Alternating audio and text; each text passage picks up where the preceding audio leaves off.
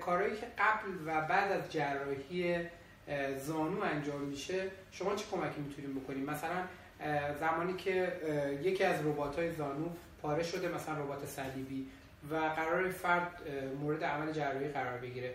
قبل شما اصلا نیاز هست اون فرد رو ویزیت کنید و بعد از عمل جراحی چه کارهایی می‌تونید بکنید بله حتما.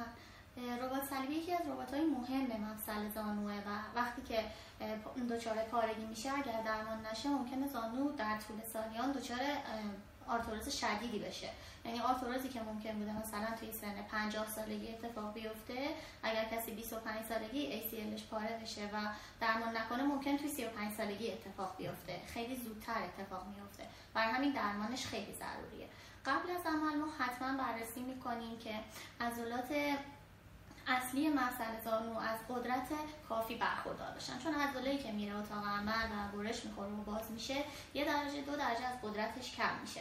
برای همین ما روی قدرت عضلانی کار می‌کنیم قبل از عمل و روی انعطاف زانو که بعد از عمل جراحی کار کمتری برای درمان داشته باشیم. از صفر نخواهیم شروع کنیم. بعد از عملم که خیلی درمان پیشرونده و تقریبا میشه گفت طولانی مدتی داره. که روی دامنه حرکتی قدرت عضلانی و توی ورزشکاران توی چابکی و بازگشت به میدان کار می‌کنیم. بسیار. خیلی ممنون.